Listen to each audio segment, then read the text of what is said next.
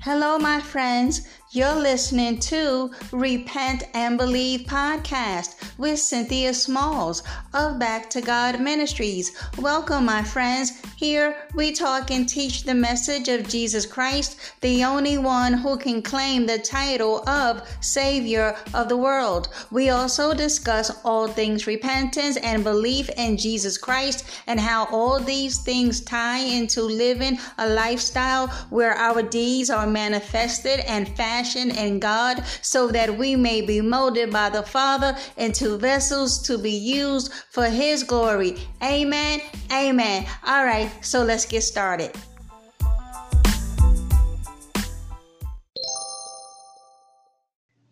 Hey everyone, before we get started, I'd like to say thank you for tuning in. And if you enjoy my podcast, please share download, leave me a message or comment. Thanks, guys. Hello, everyone. Uh, this is Cynthia Smalls with Back to God Ministries. How's everyone doing today? I pray that all is well in your lives, that you are walking by faith and not by sight. You, beloved, are to never give up on the Lord Jesus Christ. Amen. Amen. All right, folks, today we are going to be talking about being born of God. How can I know if I have, in fact, been born again? So, what does it mean to be born of God? And why is it so crucial, dare I say critical, that we be born again. We got a lot of questions we need to get to today because, beloved, the hour of our soon coming King is fastly approaching. And if we are not found in him, if our names are not written in the Lamb's book of life, we will be thrown, hurled, tossed, cast into the lake of fire that blazes with fire and burning sulfur. And we will be tormented day and night with no relief Revelation chapter 14 tells us that the smoke of your torment will rise day and night. Satan, the beast, aka the Antichrist. So we got Satan, we got the Antichrist and his false prophet, and all unrepented unsaved, God denying, Christ rejecting sinners from all of history will also be in this lake of fire tormenting. Mm-hmm. So let us pray. Father, in the name of Christ Jesus, we come to you today. We love you. We give you honor and glory. We worship you with our obedience. Thank you in the name of Christ Jesus. Thank you for our salvation. Thank you for your mercy, your grace, and your love that you showed toward us sinners. While we were steeped in our sins, Christ Jesus died for us so that your wrath will no longer be upon us. But Father, how did we get here? How did we at one time walked in the cool of the day in the Garden of Eden when all was well? How do we now find ourselves in complete opposition to you how did we find ourselves to now be enemies of God? we see in your word that you and you alone has provided, you have provided a way for sinners, fallen man, to be made right with you. So, Father, as we go through this lesson today, I ask for wisdom. Show me the way to go. We see in Titus chapter 2, verse 11 to 14. For the remarkable, undeserved grace of God that brings salvation has appeared to all men. Amen. And we know that to be the Lord Jesus Christ. Verse 12 Your grace, Father, it teaches us to reject ungodliness and worldly immoral desires and to live sensible, upright, and godly lives. These new lives of ours, we live with a purpose that reflect spiritual maturity in this present age. And that means in this fallen world, still living in these flesh bodies, but nonetheless, Father, your grace teaches us to reject all ungodliness. It don't matter. Thank you, Holy Spirit. That we still live in these bodies, that we still live in this present evil age as we await and confidently expecting the fulfillment of our blessed hope and the glorious appearing of our great God and Savior, Christ Jesus. Who, Father, may we never forget this, who willingly gave himself to be crucified on our behalf to redeem us and purchase our freedom from all wickedness and to purify for himself a chosen and very special people to be his own possession, who are enthusiastic for doing what is good. Amen. And so now that Christ has come and we have come to our senses through repentance that we need a Savior, we are commanded to live godly lives. We see over here in Titus 3,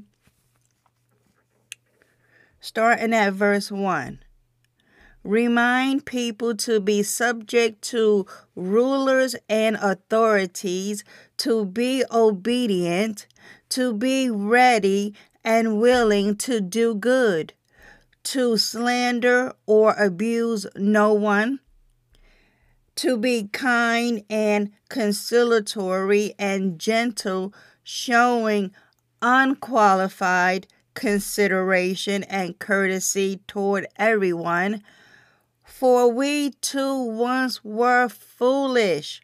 Verse 3 disobedient, deceived, enslaved to various sinful desires and pleasures, spending and wasting our life in malice and envy, just being hateful, hating one another.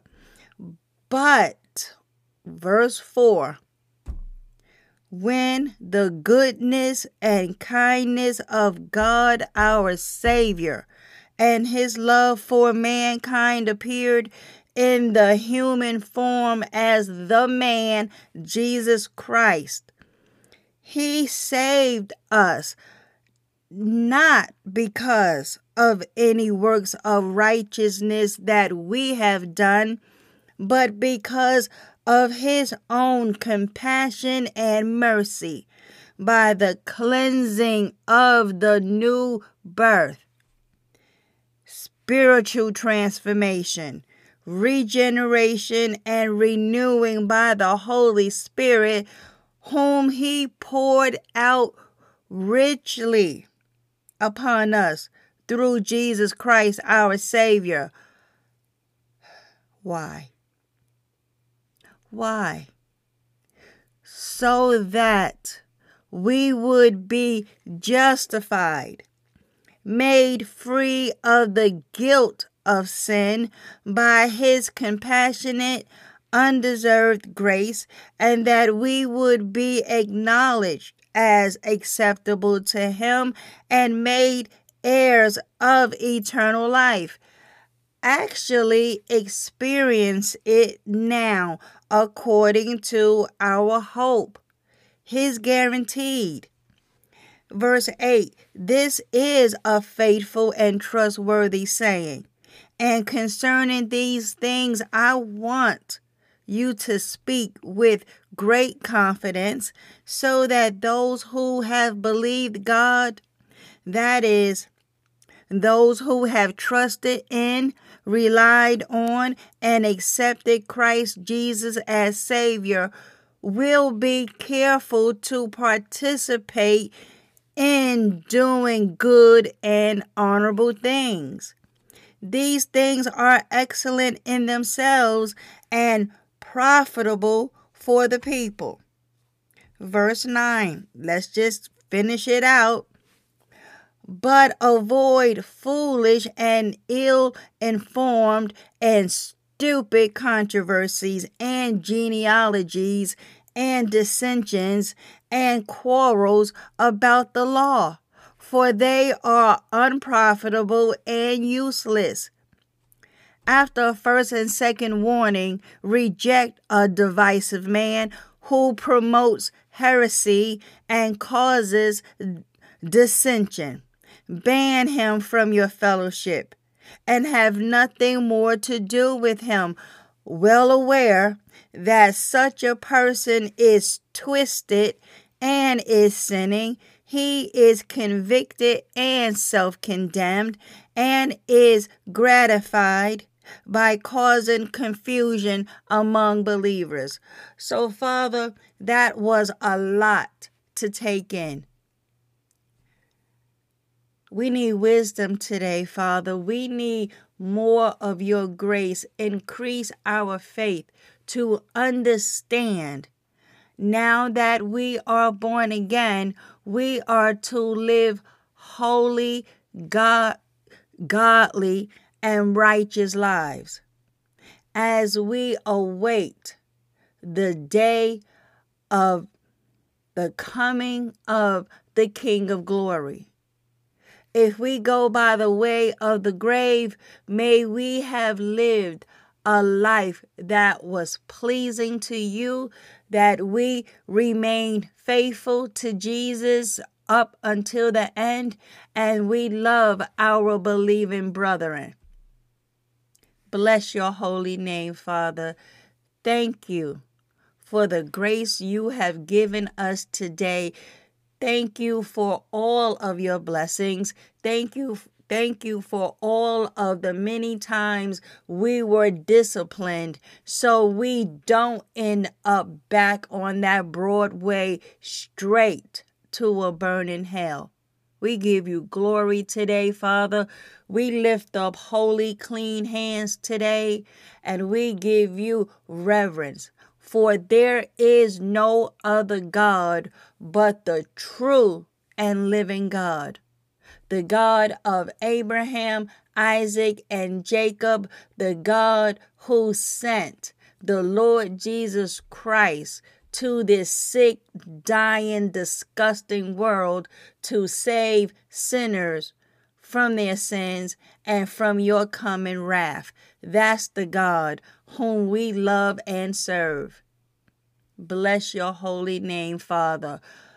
both now and forevermore. In Jesus' mighty name I pray. Amen. Amen. All right, beloved. So, hold on, me drink my tea. Hold on. Mm. So, how do we know if we have been truly born again? Because if we look around the body of Christ, we see a lot of professing quote unquote Christians who are still knee deep in sin. First John 3 gives us the calling card of one who is actually a child of the living God. Christ Jesus gives us another calling card of who is his sheep. He tells us his sheep is the one who listens, follows, and obeys him. He tells us in the Gospels that if we love him, we will keep his commandments. So now that I, me personally, now that I understand that instruction, I was living in deception. How could I, in times past, since 2002, having come to Christ, so I thought, but I was living in willful sin. And I truly believed that I was born again. Houston, we got a problem. So,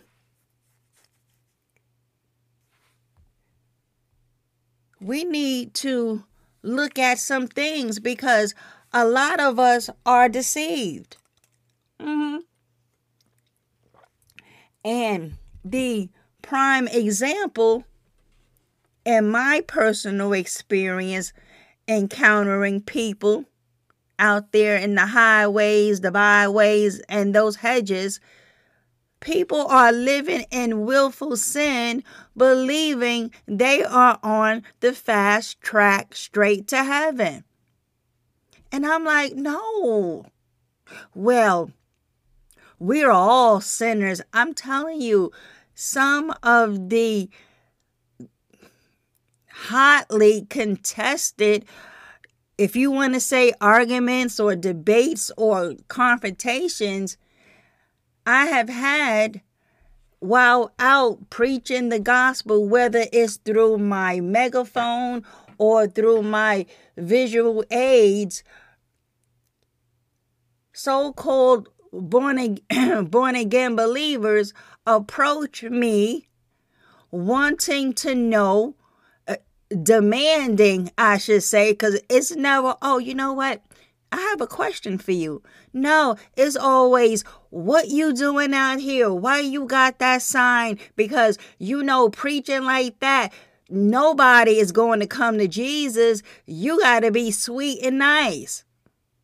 And I'm like, do you not know that there are souls within the past 24 hours went straight to a burning hell because people want to water down the gospel and shake everybody's hand as if we are politicians and we got to watch the words we say. We don't want to offend anyone.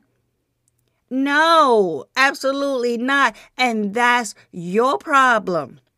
You got preached a watered down gospel and you thought the Jesus you serve allows and approves sin. Absolutely not. So we got to make sure are we truly born again? This is something all of us must take a look at.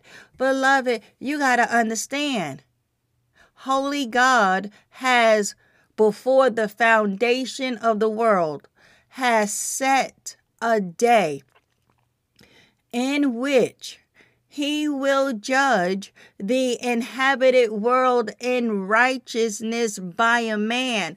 Listen, we all better know Acts 17 30 to 31 because it is telling us God has set this day of judgment and he will judge the whole world in righteousness. And the judge on judgment day is going to be Jesus Christ. Because verse 31 says, He has given us credible, credible proof who this judge will be by raising him from the dead. And we know from scripture that he rose Jesus Christ three days later after his death and burial, rose him to life, and Christ Jesus remains alive today, sitting at the right hand of the Father in heaven, waiting to make his enemies his footstool.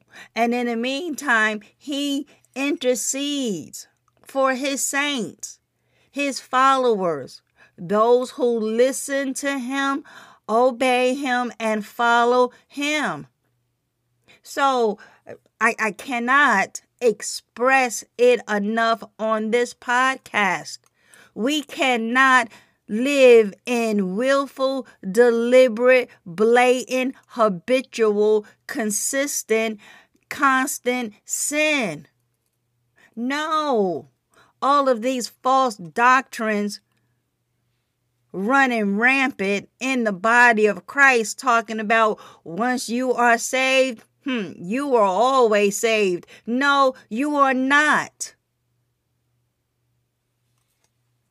Keep telling y'all, we ain't safe yet until Jesus returns. He said, what is that? Matthew 24 13 about the one who is saved. So we know this is an ongoing process. He said, the one who is saved is the one who endures until the end. He didn't say the one who is saved is the one who on day one confessed me as Lord and Savior and then went on to live the rest of their lives in open, blatant, in my face sin. Mm-mm. I'm telling you, beloved, over here on this podcast, our eyes must be wide open to the fact no, not the fact, the biblical truth. The unrighteous will not inherit the kingdom of God. So, how do you know if you are truly born of God? Because, beloved, we better find out. Oh, what is this? Hebrews 9 27 as it is appointed unto men once to die, but after this comes certain judgment. What judgment? The great white throne judgment. That judgment where sinners will stand before Jesus Christ. I don't know if they will have to answer to the things which were written in the books of their lives because John tells us in Revelation 20, verse 12, that how he saw these books and another book was opened, the book of life. And, and he was saying over here in verse 12, he said, The dead were judged out of those things which were written in the books according to their works. And then in verse 15, he goes on to say about that book of life Whosoever was not found written in the book was cast into the lake of fire. So, folks, listen, this is not a game. Eh, I, I don't know what we thought we were doing playing with God about salvation. Well, I go to church every week, so what? So, well, I read my Bible every day. I know scriptures up and down and all around. So what? Have you come out of sin? Do you hate sin? Because that's the true marker. Listen, what does it mean? Okay, because just let's let us just jump right in it. What does it mean to be born of, of God? Because the term born of God is found primarily in the book of First John. First John 5 1 says, Everyone who believes that Jesus is the Christ is born of God. Mm-hmm. And everyone who loves the Father loves his child as well. We also see over here in First John 2 29, if you know that he is righteous, you may be sure that everyone who practices righteousness has been born of him. Amen. So, are you practicing righteousness? Hmm? Or are you living your life crying like a big old baby, talking about, listen, we are still sinners. We all sin. Here we go. You mean to tell me you don't sin?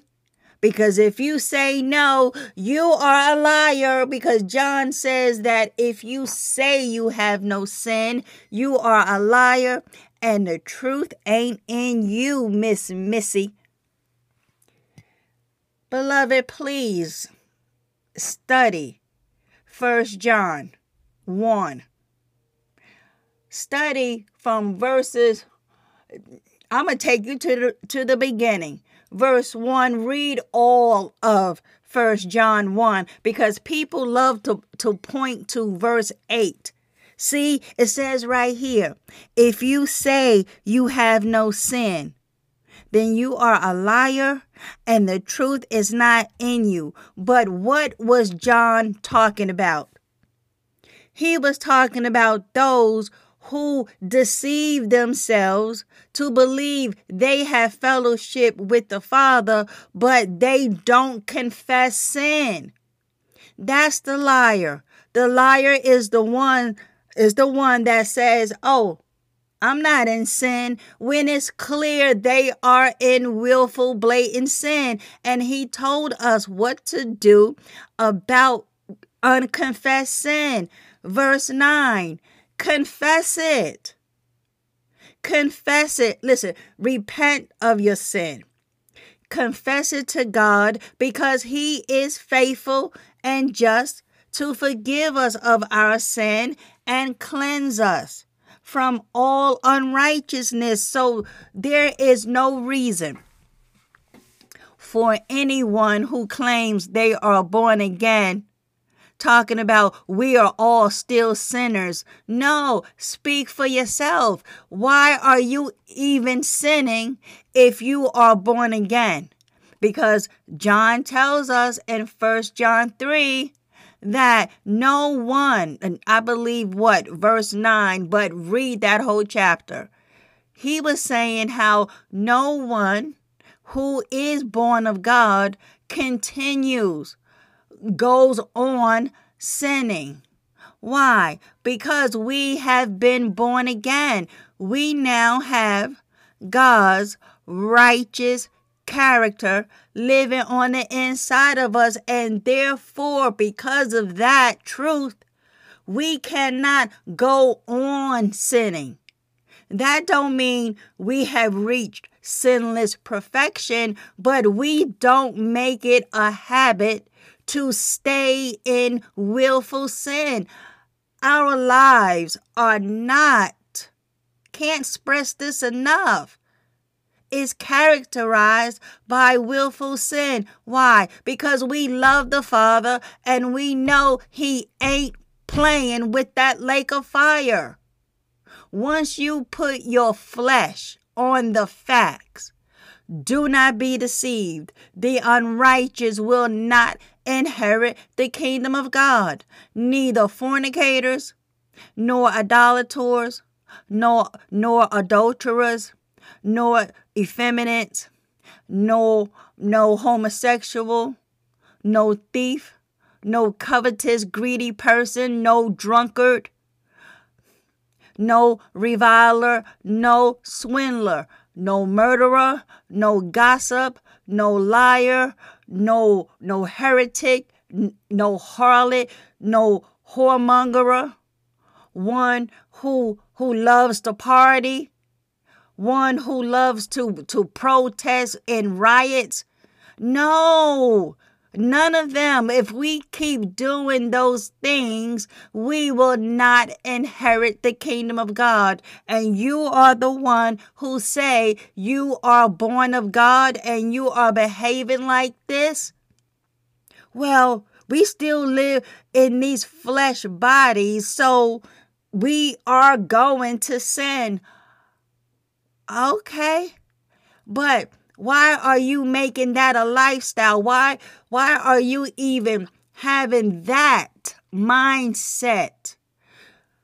Knowing that you have no intention of living clean and holy, but because you keep going back to your old sinful ways, you think Jesus authorize your sin. You want to know why? Because you refuse to come up out of these apostate churches teaching the madness that you can live your life any kind of way and still get to go to heaven. Yes, we are deceived. So, what else? What else I got for you? Uh huh. First John 3 9. I, I just read that. No one born of God makes a practice of sinning, for God's seed abides in him. He cannot keep on sinning because he has been born of God. Listen, God is not confused. okay, Christ Jesus has been made wisdom unto us. So we know he ain't hardly confused. Mm. Because if you think for one moment you can claim the name and still continue to live with your living lover, you adamantly has stated you are not leaving your second and third and fourth wife even though your first covenant partner is still alive and you are the ones who are the bishops deacon deacons. You sing in the church choir with your adulterous spouse on the front row. You're not going to make it beloved. No no and your response to this biblical truth cannot be, well, I don't believe that. Well, Jesus said in Revelation 21 8 that all believe, all, all unbelievers, their part will be in the lake that blazes with fire and brimstone. So I highly encourage you and advise you, you need to go back to God and study some more. This is not about self righteousness. Listen, this comes from a woman who who claimed the name for years, many, many, many years, living in willful sin until the real Jesus Christ was preached to me and I got the memo. Oh, I'm not supposed to be sinning. Oh, Romans 6 tells me that sin is no longer my master. Okay? And so coming from the streets of Brooklyn, if I know someone don't have the upper hand over me, oh, I know exactly where I stand. I stand in the driver's seat. I got the upper hand. So, where sin is concerned, we got the upper hand. It has lost its controlling dominance over you. You and I in Christ are no longer slaves to sin. So so why do we find ourselves still being a slave to it? It's because we want to sin. We, right, Holy Spirit, we agree with sin. We say yes to the flesh. We do it willfully, deliberately. You are not blind to what's going on. You slept with that married man because you wanted to. He didn't come over to you, dragged you out your house, and raped you. You went over there intentionally looking to sleep with someone you know is married.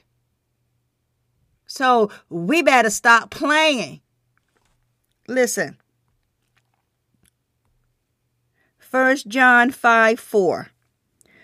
For everyone who has been born of God overcomes the world. And this is the victory that has overcome the world our faith. Amen. 1 John 5 18. Excuse me. We know that everyone who has been born of God does not keep on sinning but he who was born of God protects him, and the evil one does not touch him. Amen. See, in Christ, we are protected from the enemy. So, if we continue to play on the enemy's playground, then he will run havoc in your life. Why? Because you and I are outside of the will of God. We are outside of his protection. We willingly, on our own accord, went over there and started playing back in the vomit. Satan's playground. The term born of God closely mirrors Jesus' word words in John 3 3 when he told Nicodemus that he must be born again. In some translations, it says born from above. Nicodemus, who was a Pharisee, a leader, a religious leader, Nicodemus responded the way anyone would. He asked Jesus, How can someone be born again when they are old? He asked this he asked this in verse 4 of John 3. Jesus' answer was even more puzzling. He said, The wind blows wherever it pleases you hear it sound, but you cannot tell where it comes from or where it is going. So it is with everyone born of the Spirit. We see this in verse 8. Why did Jesus begin talking about the wind in relation to being born again? The Greek word for wind is pneuma. P N E U M A, pneuma. This is the same word used used for spirit. When wind blows, we cannot see it, but we see where it has been.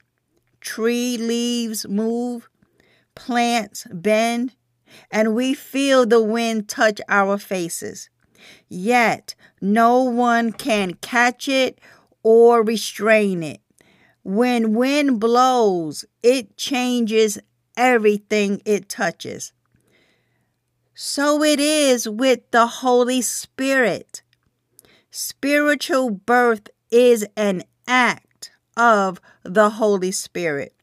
He is invisible, yet whenever he moves, there are definite changes.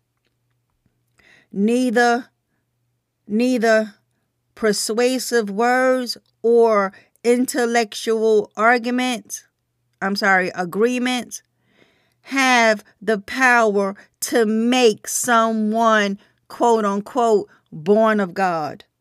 Only the Holy Spirit can perform that transformation in a repentant heart. Mark 1 15. Jesus said, The time is fulfilled and the kingdom of God is at hand. Repent and believe in the gospel. Amen. And then we have Acts 2:38. And Peter said to them, Repent and be baptized, every one of you, in the name of Jesus Christ.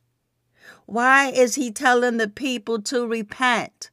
Well, he's saying, For the forgiveness of your sins, and you will receive the gift of the Holy Spirit. Amen. And then after that, be baptized as a symbolic gesture of Christ's death, burial, and resurrection. That's why we get water baptized. Not that baptism in and of itself saves a soul. We do it expressing our faith and obedience to God. So, how does one become born again or born of God? Because Jesus used an, an earthly metaphor to explain a spiritual idea. When a baby is born, a new life emerges that did not previously exist. The baby is a brand new being who begins to grow to look like the parents. A puppy grows up to look like a dog. A calf grows to look like a cow. An infant grows to look like an adult human. So it is with those born of God. 2 Corinthians 5:17 says that if anyone is in Christ, he is a new creature. Amen. And later on in John 3, Christ Jesus explains how to how to become born of God. Verse 16. John 3:16, right? Whoever believes in him shall not perish, but shall have everlasting life. Amen. Beloved, when we are born into the family of God, we grow to look more like our Father.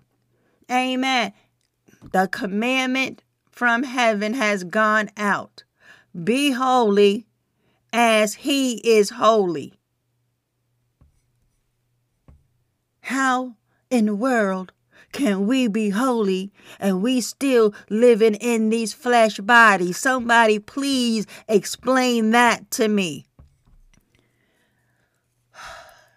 Drink my tea. It's very simple. If you love God, you will stop sinning. Mm-hmm. Cause see, it's all about love. It's all about having a changed heart. He has taken out that that heart of stone and he, thank you Holy Spirit, he has now put in a heart of flesh, one that is moldable, tender, flexible, looking to love God, not being in opposition to Him, confronting Him, offending Him by bad works. And not only that, that fallen nature, that dead spirit that we inherited from Adam and by our choice to commit sin has been regenerated, made anew. It was transformed from Holy Spirit. You have, in fact, been born again. You are not that old sinful creature you once were. You are a new creature. So now Holy Spirit comes in and train us how to be holy cuz that's the command. Be holy as he is holy. And no, and no, that don't take place on day one, but eventually we got to grow up. No more being a baby crying about, well, my back, no, my, not my back, my gums hurt because I'm teething. I can't run. Somebody teach me how to walk and run. I'm tired of crawling around. Eventually, you got to stand up and start walking. Eventually, you got to put away the baby formula and start chewing on the meat of God's word. Could you imagine a baby who is now 40 years old and still drinking from a bottle? Worse yet, still breastfeeding? That seems ridiculous in the natural, doesn't it?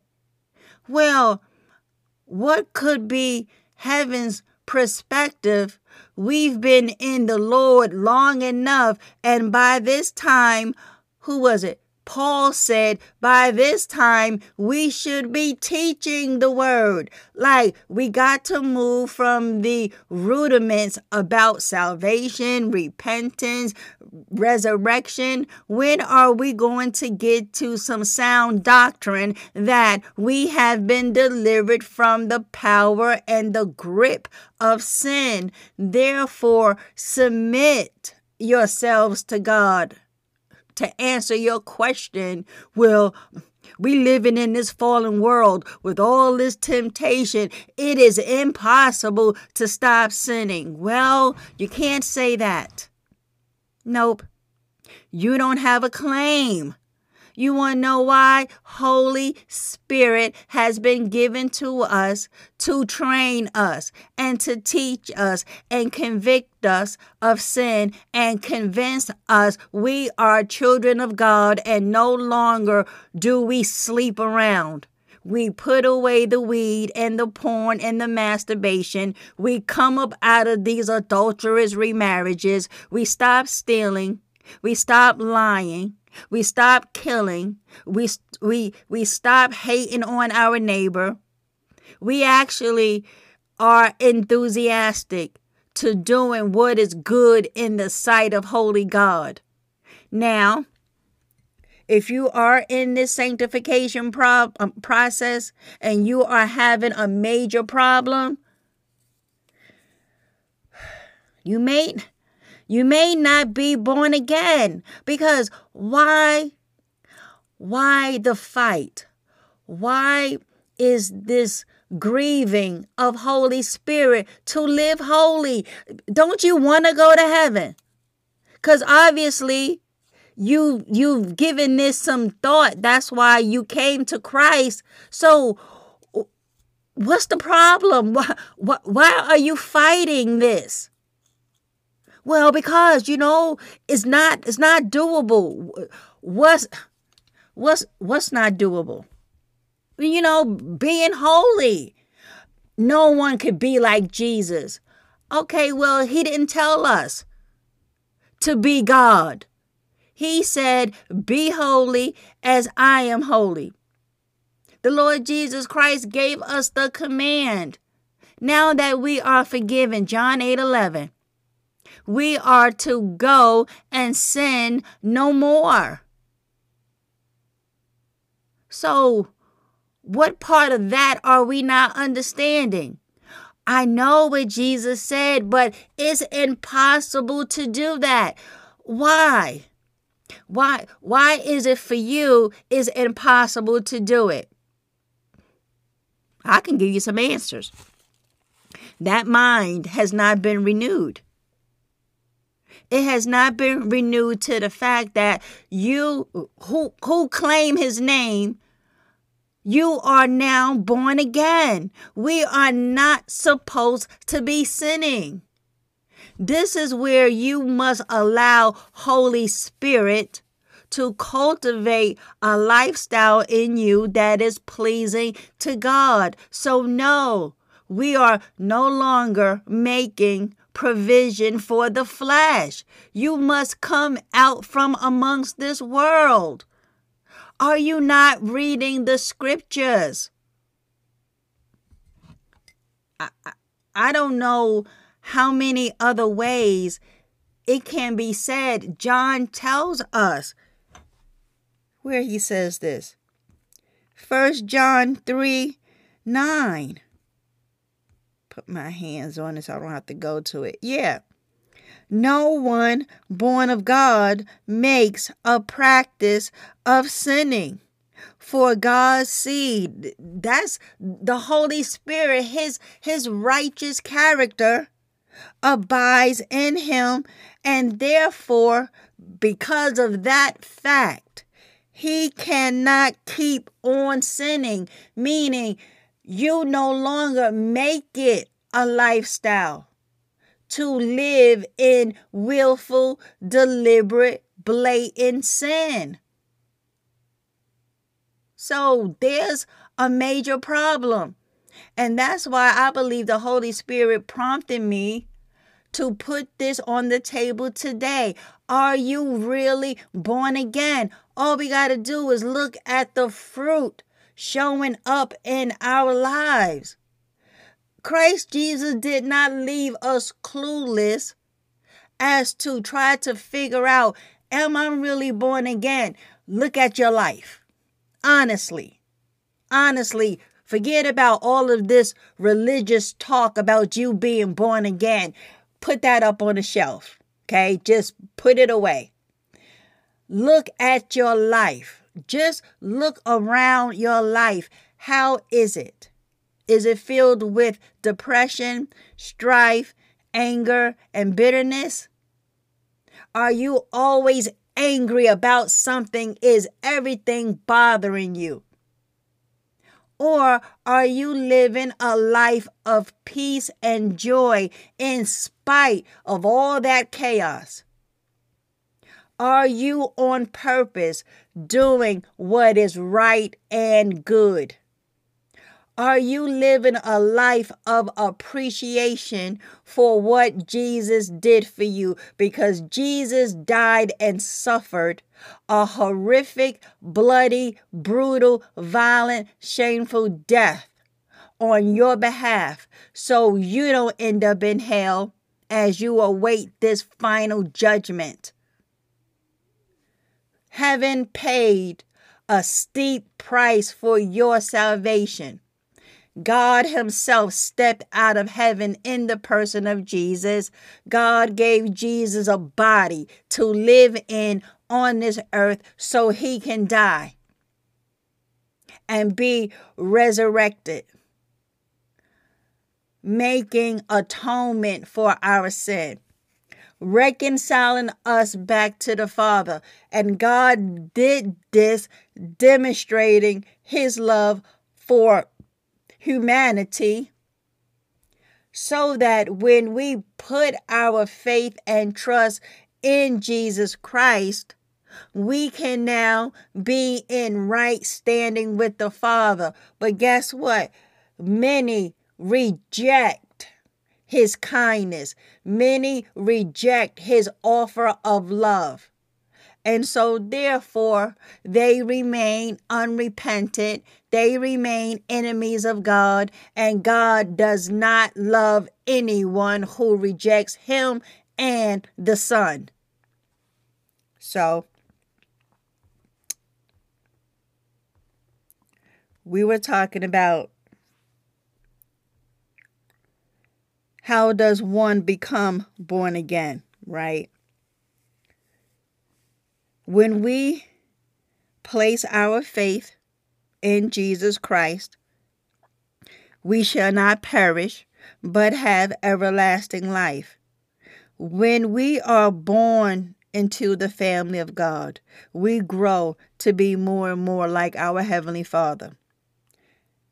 1 John 3 9 describes a person who has been born again, who has been born of God. This is the person.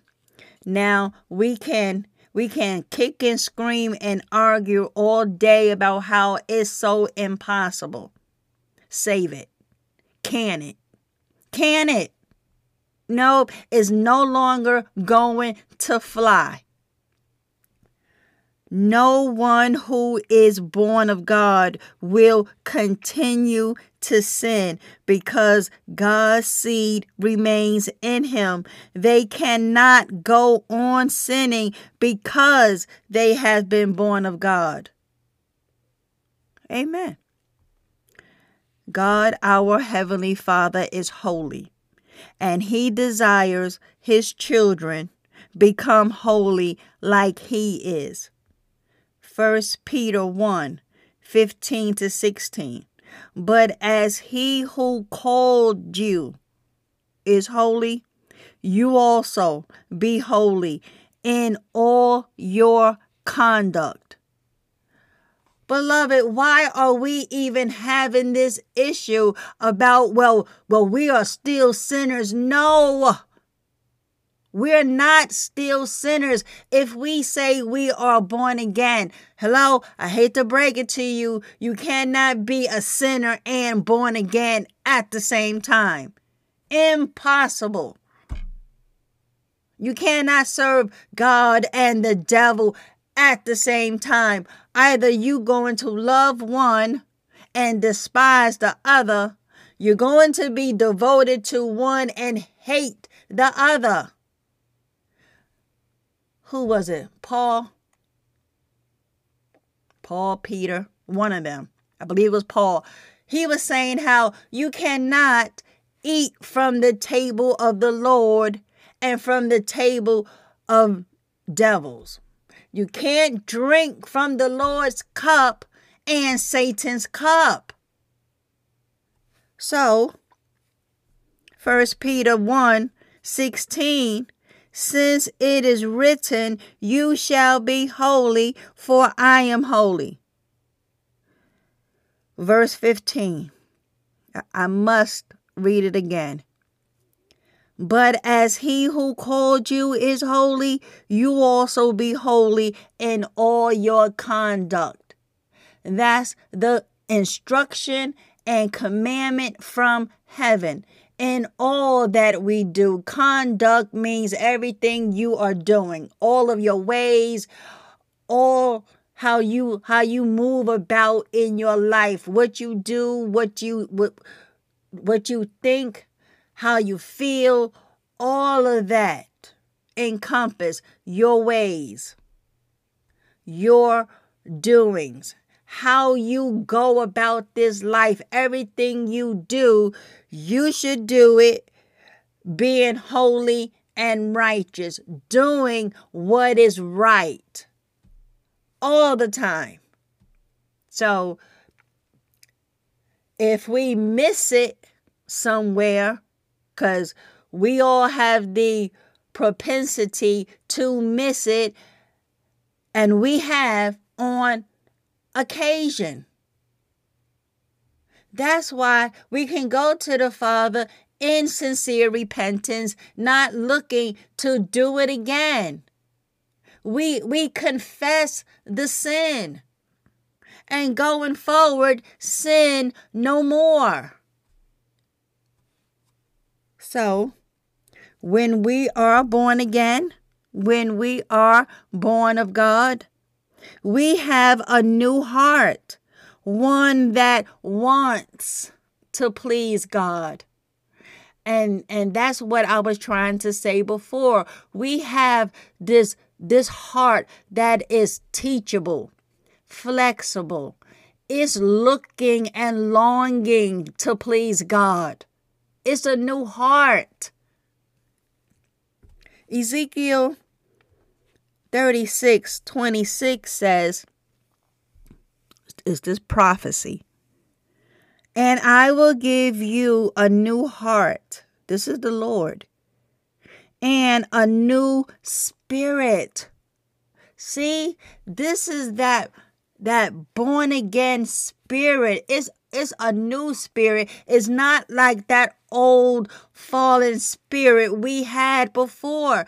He said he will give us a new heart that now loves God with our whole heart, soul, mind, and and strength. If I could get it out, because I'm feeling I'm feeling compassionate about this. You got to understand, you are not the same person. And you will know this when you now look at your life and go, huh, wait a minute. My life is completely changed. Listen, there should be a clear demarcation line drawn where once you lived as an enemy of God and now you live as a child of God, looking to please the Father with your obedience. Listen, we are to be obedient, not striving with Holy Spirit, not doing acts that offend our Father, and most certainly not trampling underfoot the blood of the covenant that saved us, just making a mockery of the cross. No, beloved, wake up. Wake up and understand Jesus Christ is on his way back. Do you want to go to hell? Do you want to be tormented in the lake of fire? If not, wake up and stop sinning. This is not a game. You don't understand. Christ Jesus gave up his life for you.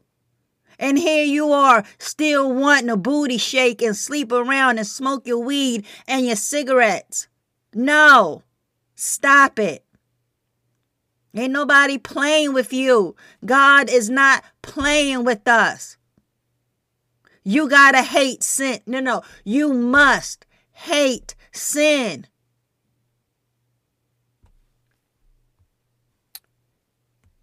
Second Corinthians 5 9. So, whether we are at home or away, we make it our aim to please Him. Mm-hmm. And this is because we have, oh, right, I was reading you all Ezekiel 36, verse 26. And I will give you a new heart, and a new spirit I will put within you. And I will remove the heart of stone from your flesh and give you a heart of flesh. Amen. No, we don't have that old that old sinful spirit in us any longer. No. He said, I will give you a new spirit. A new spirit I will put in you. That will that will love him. That that would want to seek to do what is good. You you constantly look around your life. Is there any sin? Is there anything that I can be doing more for the Lord? Is there anything that I need to make correction in? Yeah.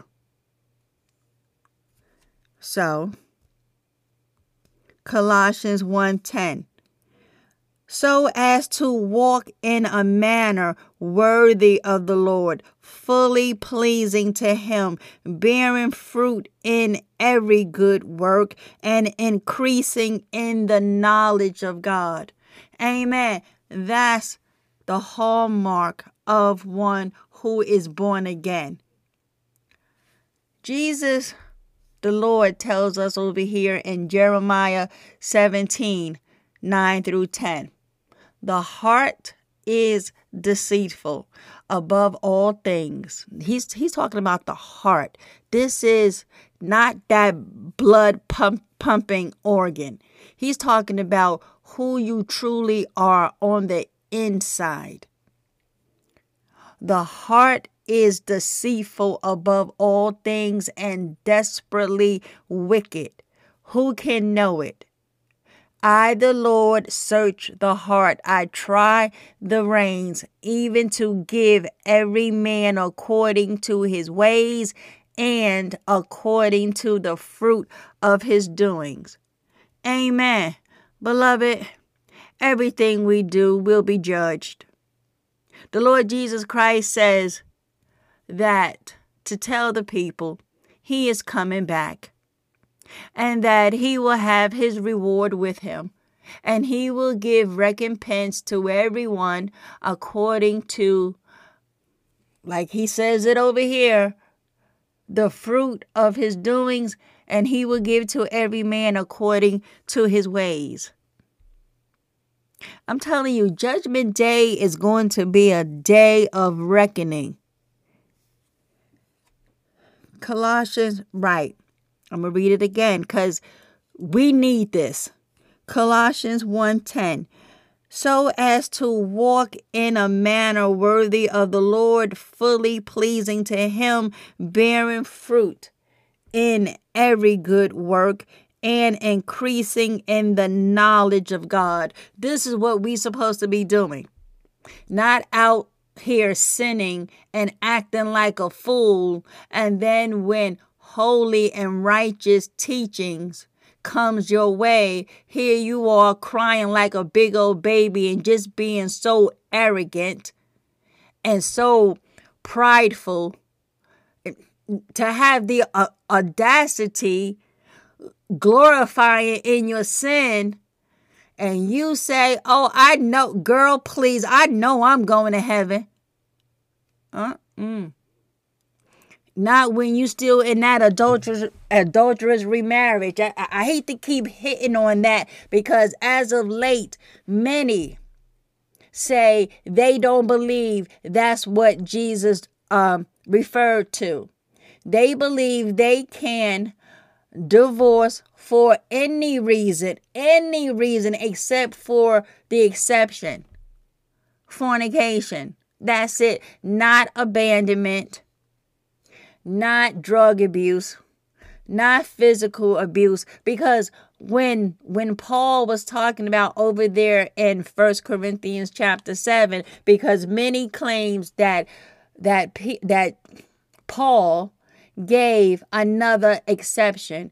If the unbelieving spouse leaves, then you are no longer bound to that person. When he says bound to them, he is not talking about marriage, meaning that you are no longer required to stay married to that person. When he said you are no longer bound to that unbeliever and he decide and he or she decides to leave, he's saying that the fact that now that y'all are separated because he didn't say go on and divorce y'all are separated and and as long as he or she remains alive you are to remain single and celibate He's talking about as far as being bound, that you are no longer bound to that person. He's talking about in servitude, meaning that how in a marriage, a covenant marriage, the husband is the head of the wife. Well, if you two are separated, he is no longer the head over his wife. You are not bound to him in that capacity because he or she left. No longer is the husband bound in servitude to his wife. Because right, Holy Spirit, Ephesians 5 5, um, Ephesians 5 25 tells us that the husband should love his wife with everything within him. But if she chooses to leave, he is no longer bound to her in that way. Not that that's another uh, reason to divorce, because otherwise, Paul would have contradicted Jesus' exception. So I just wanted to put that out there because people love to go over to what Paul says about not being bound. He was not talking about the covenant of marriage that you are no longer bound to.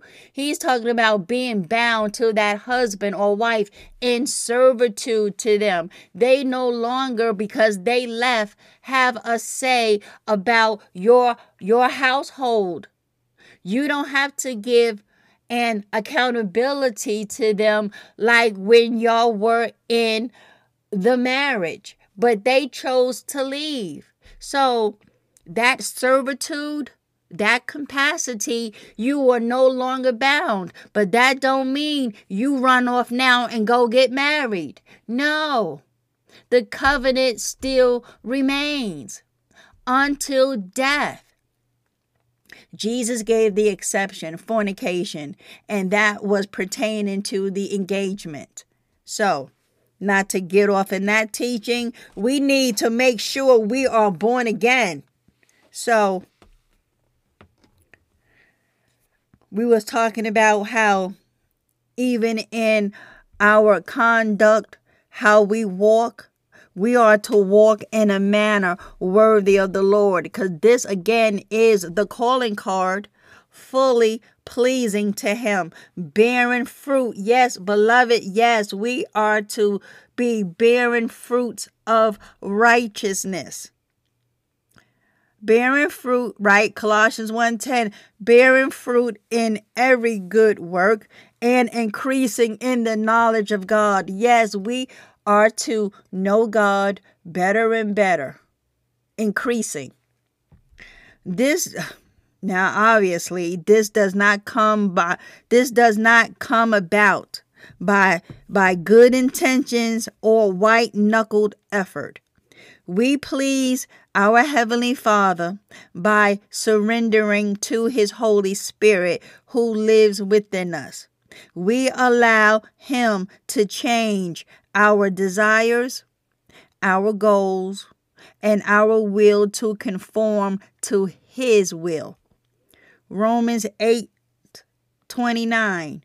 For those whom he foreknew, he also predestined to be conformed to conformed to the image of his son in order that he might be the firstborn among many brothers Amen. Philippians 2:13 For it is God who works in you both to will and to work for his good pleasure.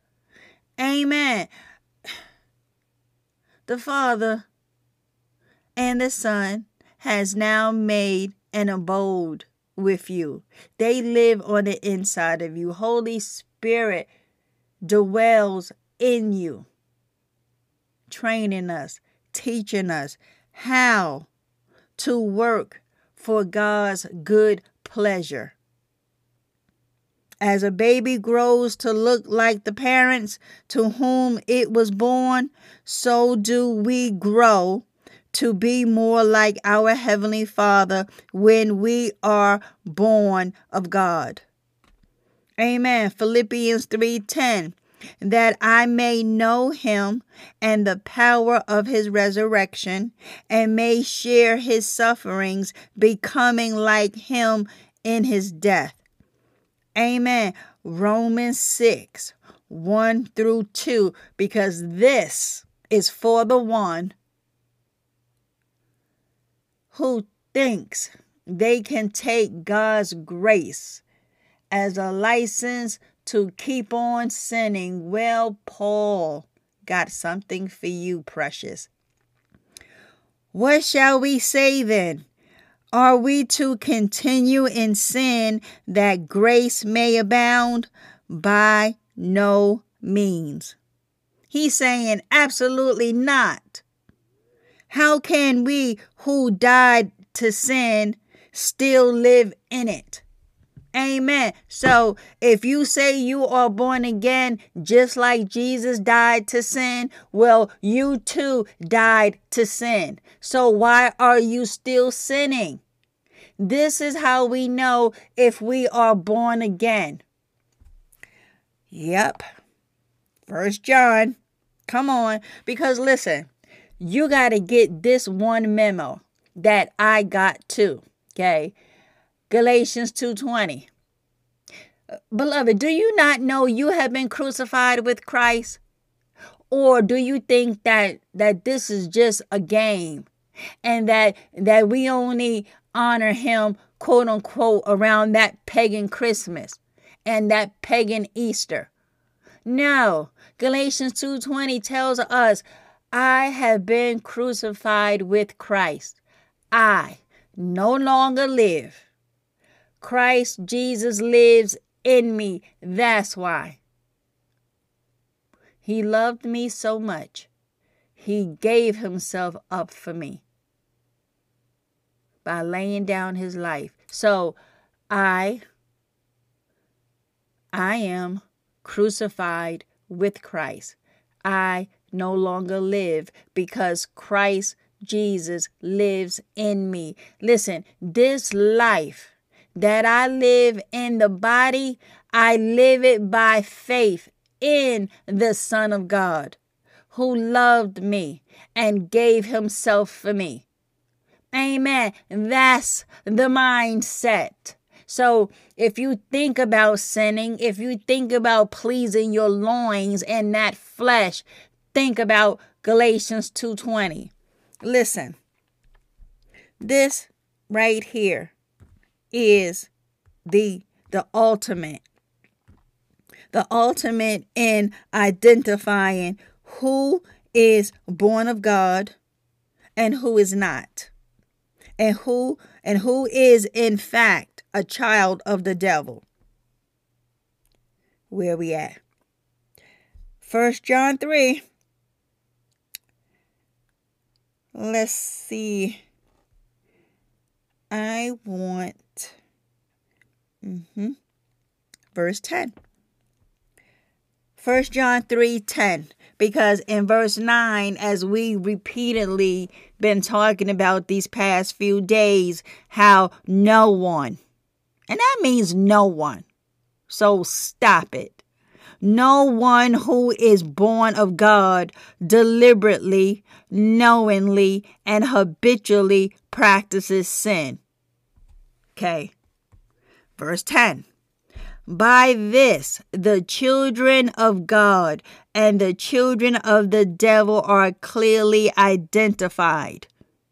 This is how you know you are born of God. Okay? Now listen. Listen.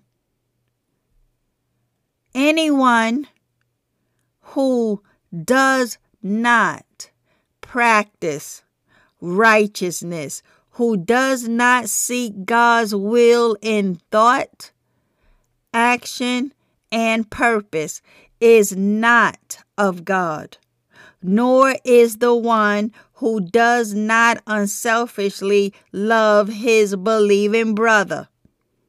Amen. That's how we know if we are truly born of God. Do we long to do what is right? Are we living a life characterized by sin? Do we hate the brethren? Do we have a spirit of Cain on us? Because Cain hated Abel, he hated his brother. Why? The Bible tells us why. Because Cain, uh, because Abel's acts were righteous. Cain was not. So he was jealous of his brother because God accepted Abel's offerings. Why? Because they were the best of the best. They were top shelf. Cain just gave, you know what I mean, whatever he wanted to give. It wasn't the best of the best. It was not the cream of the crop, right, Holy Spirit? And that was determined by how much he truly loved God. Apparently, Abel loved God with his whole heart, soul, mind, and strength. So when it came to offering, oh, he made sure he gave the best of the best. Abel, I mean, Cain, not so much. Not so much. And God gave a, uh, these names, gave Cain a warning because he was telling him, listen, sin is crouching at the door.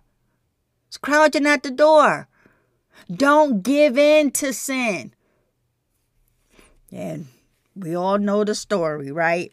So I pray by God's grace and through Holy Spirit, we now have a clear identification on whether or not we are born again.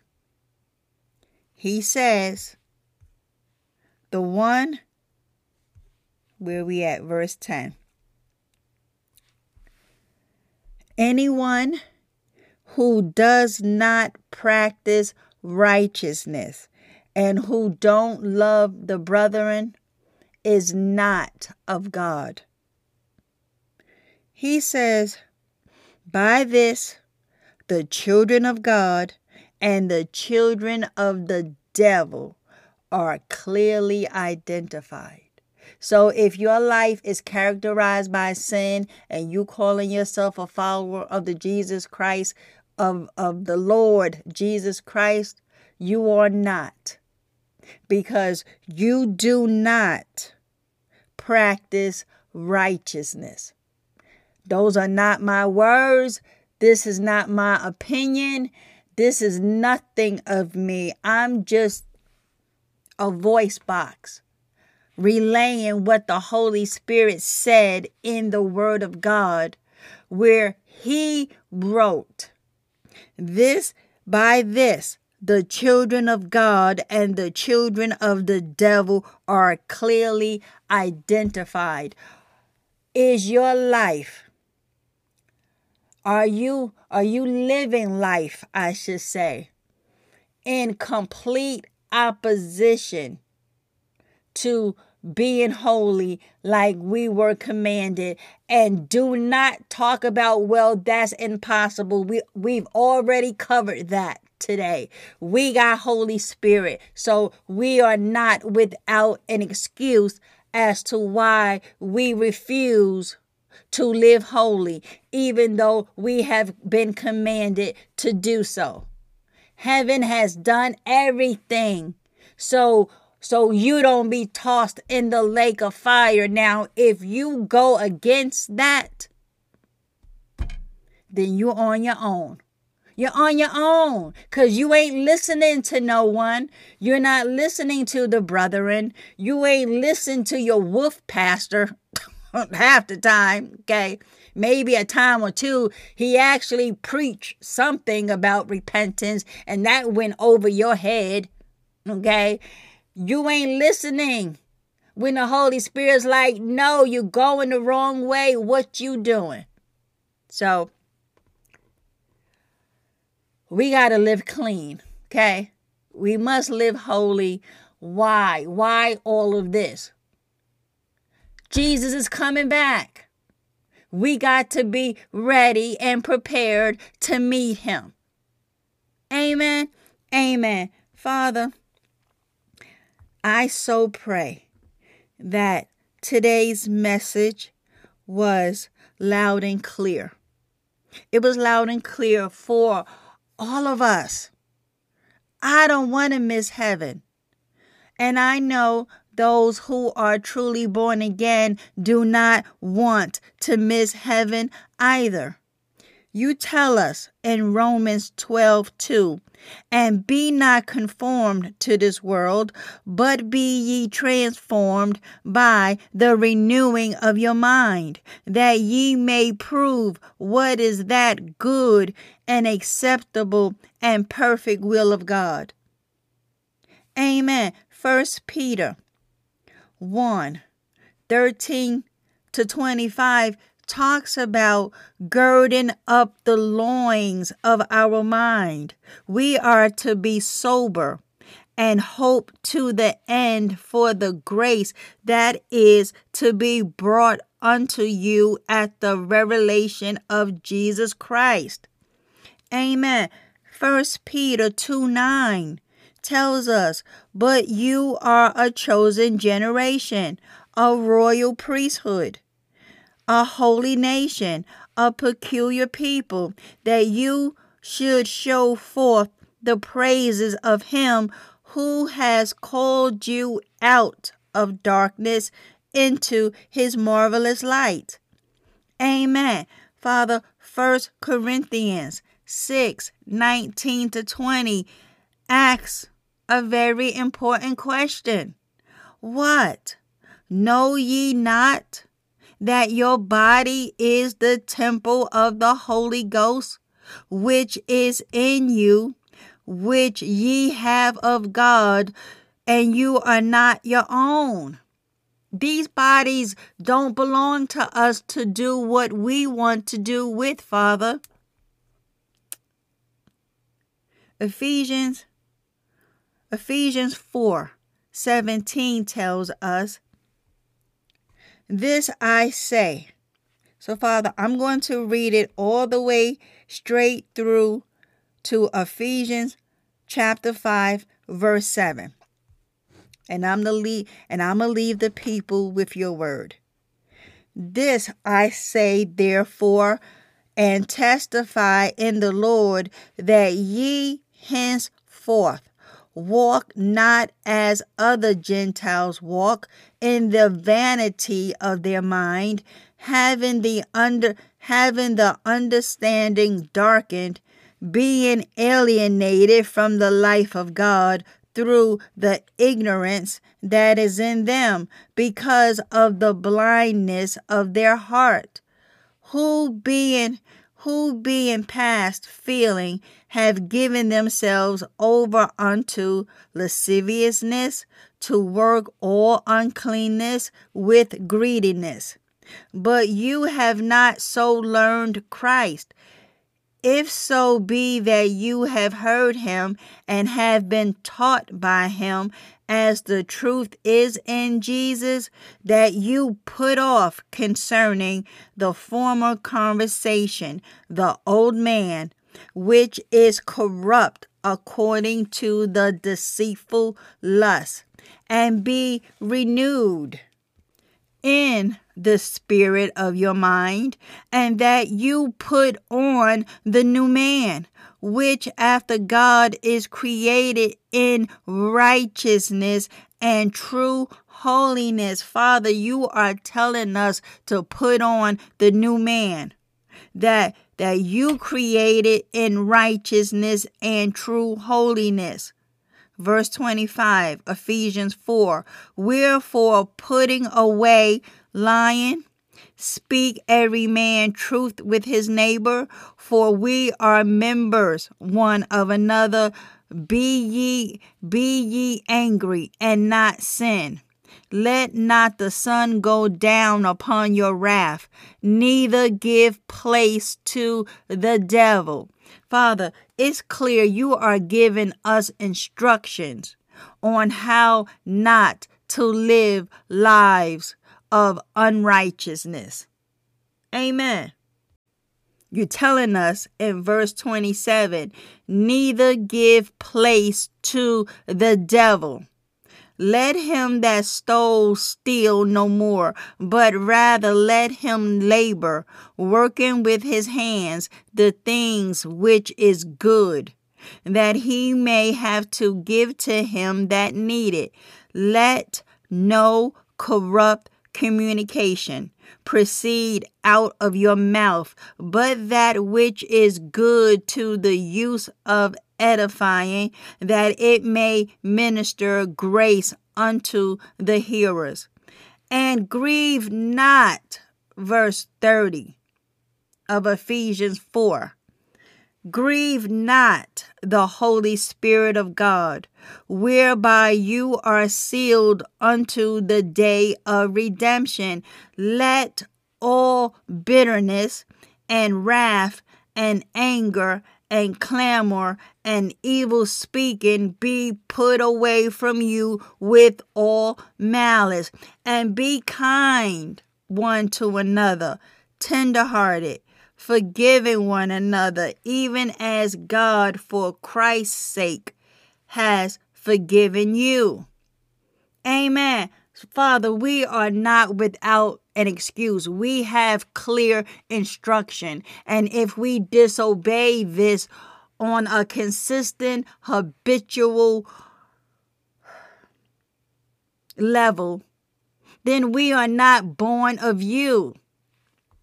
Ephesians 5, chapter 5, starting in verse 1. But you, therefore, followers of God, as dear children, and walk in love as Christ also had loved us and had given himself and had given himself for us an offering and a sacrifice to God for a sweet smelling savor. But fornication and all uncleanness or covetousness, let it not be once named among you as becoming saints, neither filthiness, nor foolish talking, nor jesting, which are not convenient, but rather giving of thanks. For this you know for this you know that no whoremonger, nor unclean person, nor covetous man, who is an idolater, has any inheritance in the kingdom of God. Let no man deceive you with vain words. For because of these things, all those sins, comes the wrath of God upon the children of disobedience. Be not ye therefore partakers with them. Amen. Father, your word is clear as crystal. May we put away all sin. May we come to appreciate what Christ Jesus has done for us at the cross. May we come to live lives of obedience, being grateful for our salvation. May all we do be pleasing to you. And Father, if there is anything going on in our lives that does not please you, root it out of us. Bring it to our awareness so we can cut it out we are not trying to miss heaven. We want to please you. Bless your holy name, Father. I ask these things in Jesus' mighty name. Amen. Amen. All right, beloved. Well, there we have it. We must live lives of holiness, righteousness, and repentance. We must be producing fruit in keeping with our repentance. We are to love God and we are to love our brethren. All of the law, including the Ten Commandments, hang on what Jesus gave as his law. He ratified the New Testament, I mean the the new covenant in his blood. We are now in the dispensation of grace. We were never under the law as Gentiles. We follow Jesus' teachings in the New Testament and those of his appointed apostles. We are to live clean. We are to live holy. And if we miss the mark in any in in any way, we immediately go to the Father. We repent. We have a change of mind. We ain't doing that anymore. He saved us. He's forgiven us. And going forward, we sin not. Amen. Nor do we make excuses for it, allowances for it. We don't debate it. We don't argue down the brethren who is bringing this wonderful correction that can save our souls from hell's fire because we going the wrong way. We must stop, think, and turn. Otherwise, we ain't going to make it, beloved. Amen. Amen. And Lord willing, until next time, I shall be speaking to you all soon. Repent and believe. Stop sinning and turn back to God. Can't say it enough. Bad company will always corrupt your good morals. Come to your senses. The Word of God says, Arise to righteousness. Stop sinning as you ought to. Amen. Amen. And Lord willing, I shall be speaking to you soon. Bye for now.